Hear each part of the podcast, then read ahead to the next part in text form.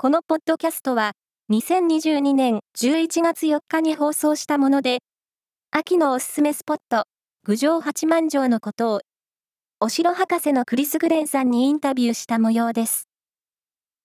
本編の時間は8分39秒です。では、どうぞ。昨日から ZIP-FM は Go Out with Music。各番組でこの秋のおすすめお出かけスポットを紹介しています。今日、私、ジプコがおすすめするのは、郡上八幡城です。天空の城としても有名で、お城マニアのカメラマンなら、一度はファインダーに収めたい城だそうで、大人気です。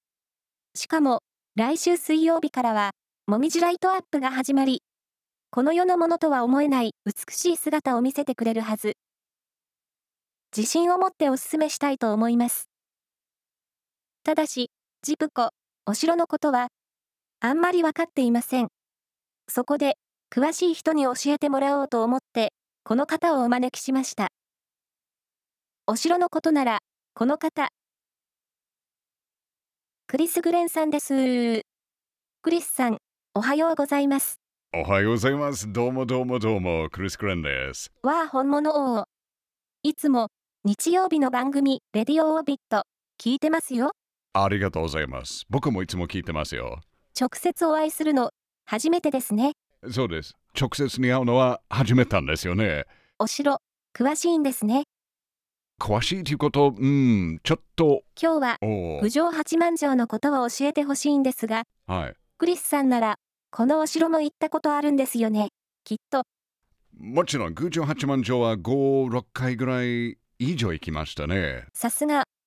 もうすぐ、もみじライトアップが始まるそうですが、この季節に行ったことありますか？そうですね。1回は行ったけど、お昼で行きました。ライトアップは見えなかったんですけど、いろんな友達がいて、本当に美しいって言われたんですから、チャンスがあったら今年も行きたいなと思います。ですね。周りの景色も美しいと聞いたんですが、もう本当にそうですよね。やっぱり木が覆われた山頂の上に位置してるから、なんか白い天守がやっぱり周りの山の色としてすごい目立っているんですよね。とっても美しいです。山の上にあるんですね。山の上にありますね。ちょっとなんて言ってもいいですか。周りはものすごいでかい山がたくさんある。で、その手前にちょっとちっちゃい山の上に置いておきます。なので、谷とか、もちろん郡上八幡市とか、その川とか、もうきれいな森の上に、すっごい白い天守が目立っている。あれは本当にきれいです。どこでも見ると、いいなという感じです。やだー、すごい。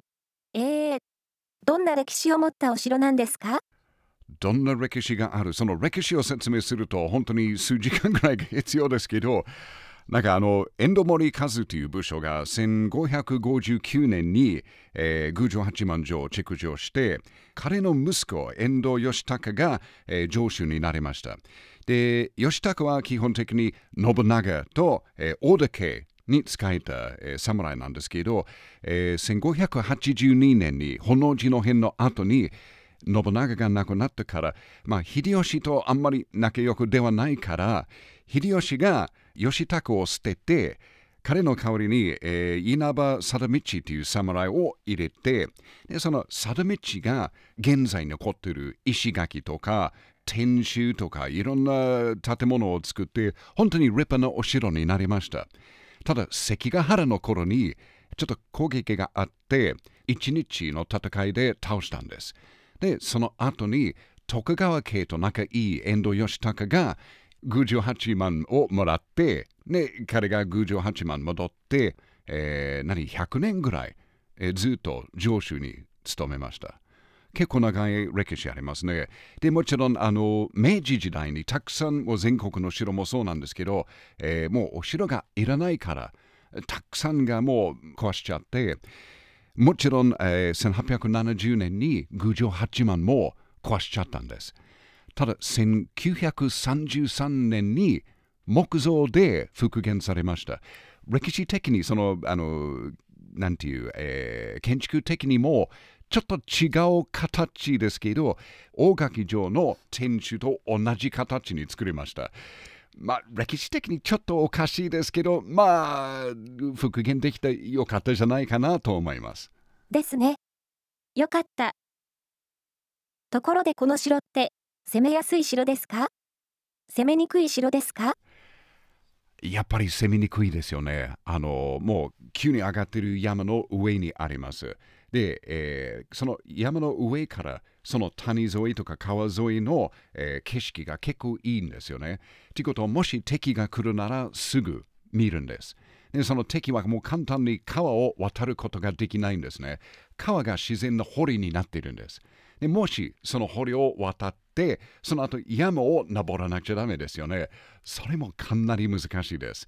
で、山の上だから、まあ、結構守りやすい、縄張りがあるから、本当に攻撃しにくい。なるほどです。じゃあ、このお城、クリスさん的にはどんなところに魅力を感じますか？おー、魅力ですか？やっぱりなんか魅力としてたくさんあるけど、まあ今石垣が昔から残っている。それがやっぱり見なくちゃダメですね。ありがとうございます。よくわかりました。ちなみに、郡上八幡城の他で秋に行くなら、クリスさんはどこのお城を勧めますか？あ、大好きな名古屋城は別にして。だったら、まあおすすめは苗木城。中津川、岐阜県の中津川にある苗木城、まあ、建物ということ、天守とか櫓とか門は今もうないんですけど、石垣が大変面白いんです。いろんな種類がありますね。で、そのお城の天守はね、山の、まあ、頂上にある自然の丸い岩、でかい岩の上に作りました。で、昔その天守が白壁じゃなくて、黒壁じゃなくて、茶色い壁じゃなくて、赤壁でした。赤い壁のお城ですか？これが面白いです。その赤壁は残ってますか？もう残念ながら残ってないんですけど、その山のふもとに、資料館があります。で、模型がありますから、それを見ると、立派なお城でした。これが面白いと絶対思ってる。で、もちろん、大自然のど真ん中にあるから、今だったら、葉っぱとかもう木の色がやっぱりめちゃめちゃ美しいと思います。もう山の散歩とかその歴史があるし、いいところです。なんてお城でしたっけ？苗木城です。苗木城、岐阜県の中津川にあります。わかりました。ありがとうございます。では、最後に早朝のジッピーに何か言いたいことはありますか？もう今の時間だったらおはようございます。でも同時にぜひ毎週日曜日の朝10時から1時までの ZIP-FM Radio Orbit ぜひ聞いてほしいですね。同時になんか秋のドライブスポットとしてはやっぱりこの ZIP エリアでたくさんお城がありますから、全てはもちろん行けないんですけど、楽しんで行ってちょっとだけこのエリアの大切な立派な歴史を感じて、そして秋の紅葉をぜひ楽しんでください。ということは紅葉見に行こうよ。ダジャレですね。それ。ダジャレ。僕？ダジャレ？そんなことないです。はい。ということで、お城博士のクリス・グレンさんでした。ありがとうございました。どうも。次はダジャレ特集の時に来てくださいね。しぴこちゃん、ありがとうございました。バイビー。